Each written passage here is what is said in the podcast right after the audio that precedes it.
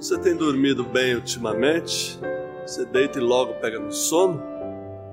Quero dizer que para ter uma noite de sono tranquilo, é preciso mais do que um colchão confortável, um quarto escuro e silencioso. É preciso atentar para o conselho do Salmo 4, verso 4. Lá diz assim: Agitai-vos e não pequeis consultai o vosso travesseiro e sossegai. É isso mesmo. Durante o dia passamos por muitas agitações. E o verbo aqui para agitar é sofrer fortes emoções. É ter emoções de ira e raiva, por exemplo, ou de medo e temor. Francamente, todos nós, acho que sem exceção, passam por esses momentos todos os dias.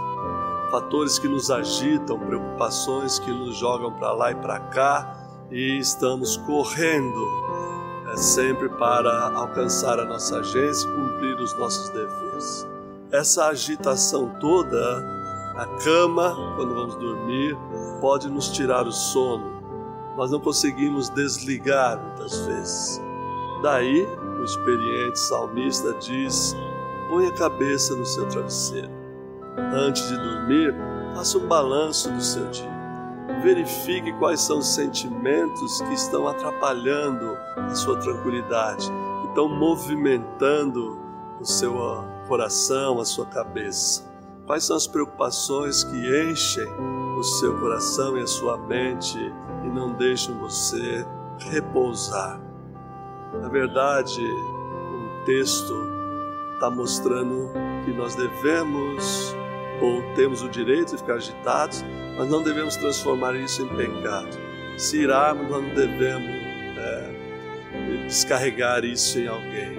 Ou se temos raiva, não é, direcioná-la a ninguém. Se temos medo, não fazer com que isso nos paralise. É um balanço geral do nosso dia e esse balanço deve nos levar a compreender o que se passa dentro de nós e o que nos deixa agitado.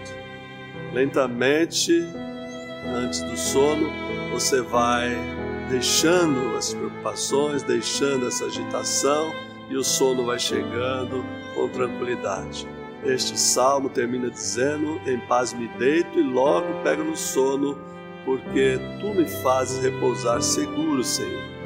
Então, o sono a noite bem dormida, restauradora, sim, depende também da graça, do amor de Deus, a confiança que temos de entregar de que essas agitações e preocupações estarão nas mãos do Senhor. E Ele que não dorme nem dormita, certamente nos trará a solução pelo amanhecer ou tirará do nosso coração essas preocupações para que possamos ter uma noite de repouso, de paz, uma noite de um sono reparador.